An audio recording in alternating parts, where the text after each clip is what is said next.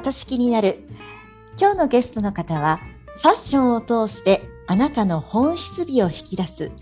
認定ドレスセラピスト講師の佐藤博美さんです。こんにちは。よろしくお願いいたします。では。よろしくお願いいたします。はい、えー、佐藤さんは認定ドレスセラピスト講師として、えー、仙台市をご中心に活動をされているということなんですよね。はい、そうです。はい、えっ、ー、と私実はこの認定ドレスセラピー、認定ってつくのかしら、ドレスセラピーという言葉自体は初めて聞いたのですが、ちょっとね、いまいちこうピンとこなかったのが、ドレスとセラピーってあまりこう噛み合わないというか、え一体どういうものなのかなっていうのを素朴な疑問として思ったんですがまずそこから教えていただけますか、あのアニマルセラピーなんていうのはよく聞いたことがあって馴染みがあるかと思うんですけどドレス、やっぱり聞くと皆さんウェディングドレスとかああいうドレスを想像されるようなんですよね。だけども実はドレス意味がまとうという意味なのでまとうものを変化させることで運気が上がるセラピーという意味です。まとうもの、まあ、つまり私たちがこう普段着ている洋服っていうことですかね。はい、はい、それを変化させることで運気を変えていく、はい、上がるっていうこと。えー、面白いですね。その具体的には例えばこれはどういうことをやるんでしょうか？はい、あのこちらなんですけれども、うん、まとうものどういうものをまとうかっていうことを知るために、はい、まずはあの生年月日をお聞きするんです。このドレステラピー、うん、生年月日、はい、え？ってやっぱり皆さんから言われるんですよね。そうですよね。生年月日なの？骨格診断とかじゃないの？肌のこととかじゃないの？ってよく言われます。はい。はあの生年月日を先にお聞きしてまして、うん、そのその理由がですねドレスセラピー自体があの占いとかえーと、市中水明三名学あれがベースになってできているので生年月日を先にお聞きしてました。なるほどちょっとねその例えばイメージ的には自分が普段着ているものを何かこう診断していただくのかなっていうようなことを考えていたんですがそうではないですかね。なんで生年月日ってよく言われます？そうですよね。はい。で、その生年月日から何がわかるんですか？こちらなんですけれども、その三名学がベースっていうことで出来上がったものなんですが、あの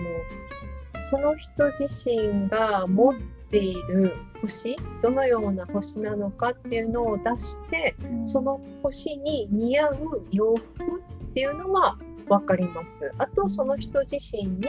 必要な色というのも出てきます。えー、星というのはちなみに人それぞれ違うってことなんでしょうかね。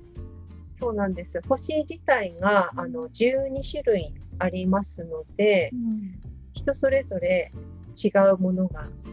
出てきます。ですね。はい。実はね、ちょっと私先ほど佐藤さんにこのセラピーをちょっとねやっていただいて、私の星っていうのも実は出してはいただいたんですが、あの普段の自分とはちょっとねあの似てる部分もあるし。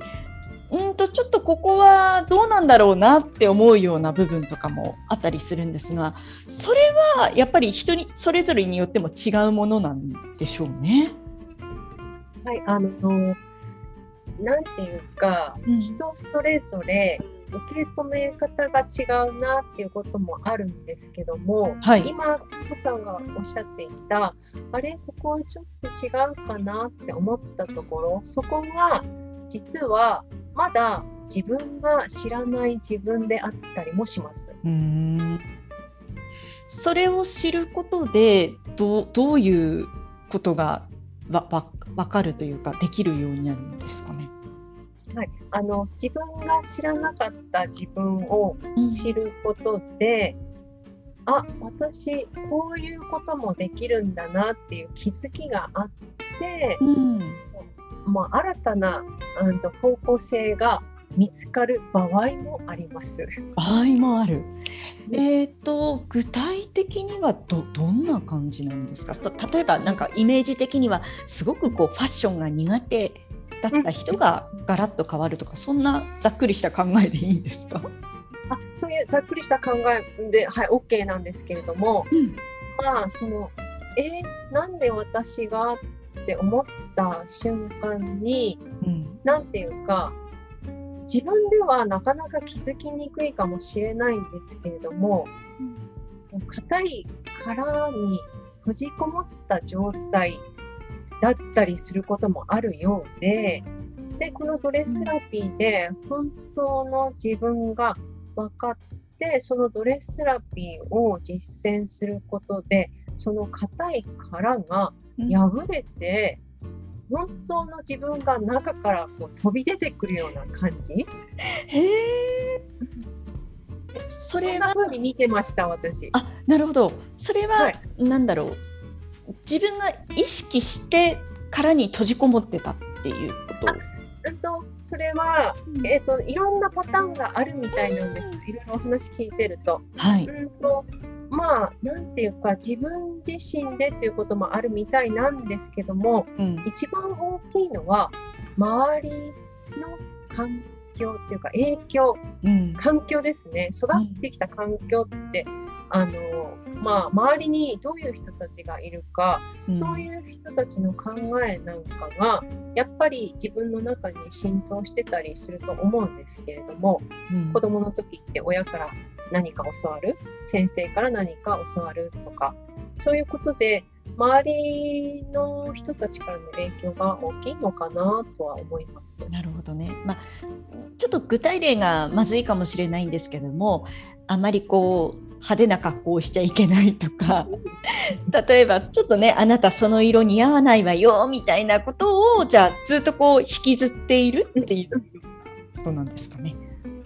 それもやっぱり聞きますよね。あの、あなたその色似合わないわよっていうのもよく聞くんですけど、それっていうのは、もしかしたら、その言った方があまり好きじゃない色だったりすることもあるみたい。なるほどそ。して、あとあまりにも派手すぎて、うんあなたちょっと控えめにしなさいっていう意味で言っていることも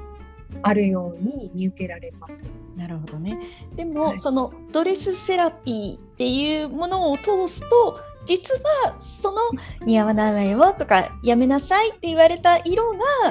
じゃあ本当は実はその人を一番こうあのパッと目立たせる開花させるっていう色でもあるっていうことなんですかね。はい、そうなんです。なるほどね。でもはいそうやって指南されるとちょっと面白いですよね。その元になるのが生年月日から割り出されるっていうのがこれまたちょっと面白いなと思うんですけれどもあの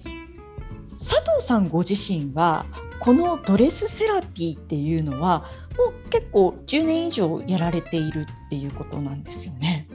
はい、そうです。うん、いつぐらいからやられているんですか？震災のあたり、あの、うん2011年からですね、うんドレスセラピスト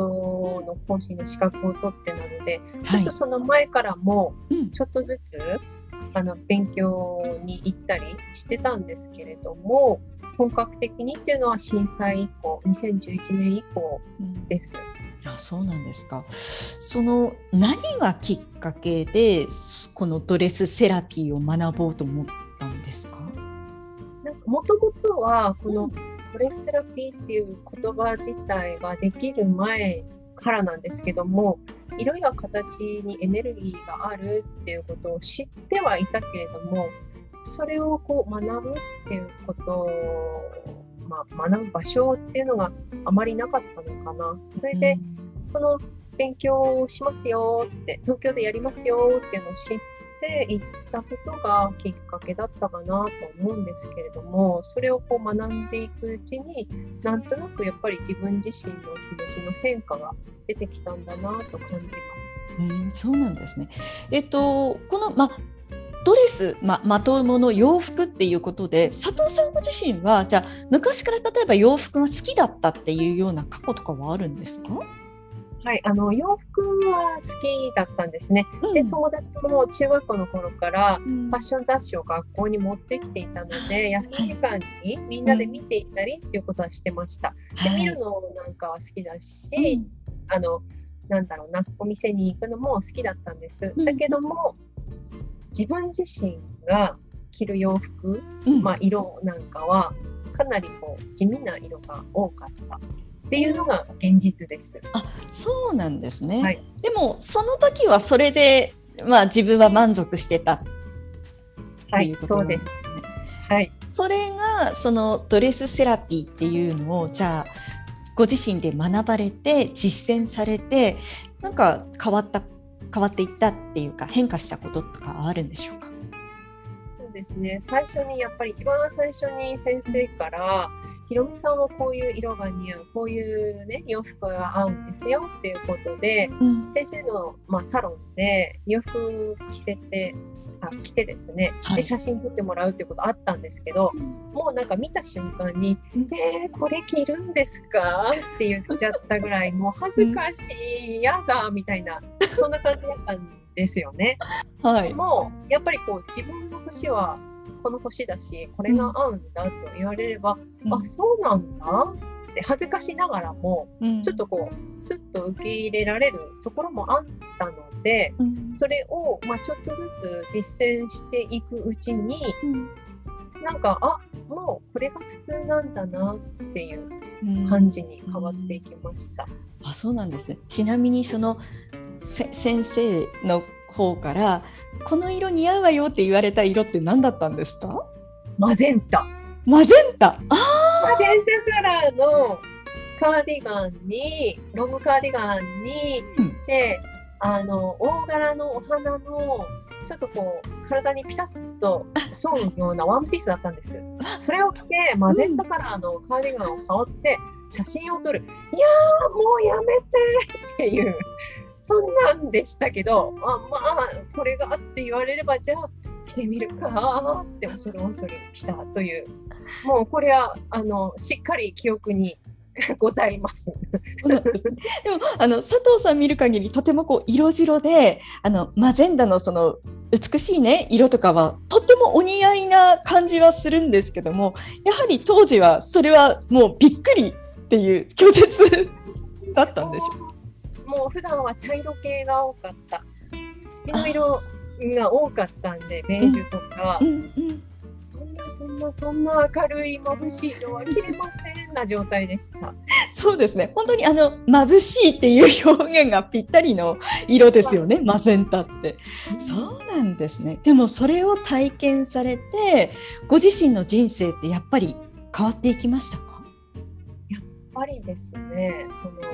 目立たない茶色を着ていた時期と比べたら全然違う人生になったなっていうのは感じます。それは何ていうかうんなんだろうな。出会う人たちが変わっていったかなと思います。うん。それは何だろう。いあの行く行動範囲も違ってくるとかそういう意味も含まれてますか、ね、はいはい。やっぱりあのうん、出会うイコール自分が行動するっていうことだとも思うので、うん、そうですね。なんかこうその茶色の服を着ていた時よりは、うん、いろんなところに出歩くようになったとか、うん、出歩かなかったとしてもその眩しい色を着ることによって相手側が気づいてくれてるのかなと感じることもありました。あそうなんですね、うん、行動範囲が変わらなくても、うん、その色が変わったことで、うん、ああれ？あれ？なんていう感じで気づいてもらうようになったのかなっていうふうにも思います。なるほど。で、うん、その色が実はもともと持ってる自分を引き出す色であるから、まあ、余計こうリンクするっていうことなんでしょうかね。そうなんだなって思いました。あのセラピストとして活動もされてやはりそういうのはあの受講された生徒さんっていう言い方でいいんでしょうかね？クライアントさんっていう言い方でいいんでしょうか？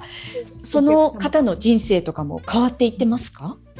なんかあの身近な方で、やっぱり変わっていった方っていうのが何人かやいらっしゃるんですけれども、はいはい、それがやっぱり何て言うのかな嬉しい方向に向かっているっていうことが例えばどんな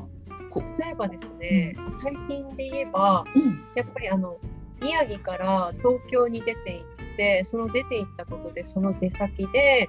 あの素敵な男性と巡り会えてご結婚されてとても幸せな人生を送っていますっていう。うん、羨ましい限り。を出るっていうもうなんていうか行動自体も勇気がねあるものだと思うんですけれども、うん、なんかその一歩を踏み出せたっていうところが、まあ、決断できたっていうところが、うん、まあ、うん、なんか全然もう今までとは違った行動パターンになって、うん、ああなんかこんな風に変わっていくんだろうなっていうのを目の当たりにしたという、うん、最近の話でははいこんな感じでございますが。か。その色の後押しっていうのがじゃあねまあ自分がその身につけているから特に上半身に身につけるとやはり自分の目にも入ってきますからね。あそうですね、視覚から色のエネルギーも入ってくるので、うん、やっぱり、うん、皮膚からも入りますけど、うん、あとは周りにいる方たちも見ていて、ね、色のエネルギーもらってるのでね、何かしら何かしら変わると思います。そうなんですね。まあそれが自分のいい方向に変わっていく、それをね目の当たりにしてるっていう佐藤さんもすごくこうあの喜ばしいことですよね。それはやっぱり。そうなんですね。はい、その佐藤さんの、まあ、ドレスセラピーですけれども、えっ、ー、ともう2008年ぐらいからずっと続けてらして、もう10年以上続けてらっしゃるっていうことなんですが、これどうでしょう？あのまあ去年とか今年はなかなかそのコロナの影響であの活動自体も難しいこともあったかもしれないんですけれども今後の展開としてなんかドレスセラピーでこういうことをやってみたいっていうことは考えていらっしゃいますか？あのやっぱりこう実際にお会いして直接お話しすることが一番なんですよね。うん、お会いすることでその人の、まあ、その時のエネルギーっていうのも分かるというか、うん会うってやっぱり大事なんですけども、はい、でもどうしてもやっぱりねコロナでね会えないっていうことがあって、うん、Zoom を使うっていうそんななんか今までにはなかったやり方もできるようになったっていうことで、うん、まあちょ地域 Zoom なのでもうなんか日本中どこの方とでもつながれるんじゃない、うん、って思ったりもしてるんですけれども、はい、今まで通りのやり方ではなくても伝えていくことはできるんだなっていうふうに感じています。はい、なのでまあちょっと何て言うか今までとはあんまり変わらなくてもずっと続けていけたらいいのかなと思ってました。うんそうなんですね。あの佐藤さんのブログアメブロをやられているんですけれどもその中にあのファッションを通してあなたの本質美を引き出すっていうタイトルが書かれていてこの本質美っていうのが先ほどおっしゃってくださったもともとその人が持っている本本質素質とかそういうことに当たるんでしょうかね。そうですね、うん、あのみんな何かしらまあこれがやりたいとか思って生まれてきているっていうのを聞いたことがあるんですけれども、はい、それをするために何かしら才能を持って生まれてきてるっていうようなことでもあって、はい、本質美なんか美しさ美しいっていうことにちょっととらわれがちではあるんですけど実は実はその人が持っている才能っていうのを引き出せるっていうふうに感じてたんですよね。その才能を生かし切ることができたらいいよねと思いながら伝えてはいたんですけれど、うん、それが色で引き出されるっていうのも面白いですしあのどちらかというとまあ日本人って言ったらいいのかな私才能ないからっておっしゃる方も多いですよね。うん、そういう方ってじゃああの佐藤さんから見るともったいないって思うこととかも結構多かったりするんですかね。はい、あのそうですね。なんていうか才能才能って言われるとなんだろうなって思う方は多いと思うんですけど私自身もまあそうなんですけれどもそれがなんか何もないっていうことではなくてみんな何かはあるんだよっていうことなので、うん、そこをなんていうかこうねうまくね引き出してあげられたらいいなとは思うんですけど色を使うことで、うん、色の振動が体の中に伝わってそれでだんだんとみんな変化していくように見えています。うん今までの方たち見ているとなんか不思議なんですけどね。うんですね。じゃあちょっとね例えばあの今自分の人生なんとなくちょっとこう止まってるなとか何かこう変化のきっかけが欲しいなっていう場合はドレスセラピーはぴったりかもしれないですね。そうですね。うん、そうですね。ぜひぜひという、はい、思いはあります。あの佐藤さんの活動自体はアメブロで割と頻繁に更新されているっていうことですかね。アメブロ頻繁ではない時々なんですけど。そうなんですか。まあ、でも活動の様子を知りたい方はアメブロを開いていただくと、はい、まあ、どういうドレスセラピーがどういうものなのかも分かる、はい、はい、わかりました。ね、ちょっとあの今日の佐藤さんのお召し物もすごくこう深いあの紫ですごくこう綺麗なお色ですけれどもやっぱりそういうのも使って自分の魅力っていうのをどんどんこう外に引き出していただくっていうことができるっていうことなんでしょうね。ありがとうございました。はい、えー、今日はですね、いろいろなあのドレスセラピーのことについてのお話をお伺いしていきました。えー、お話は認定ドレスセラピスト講師の佐藤博美さんでした。どうもありがとうございました。ありがとうございました。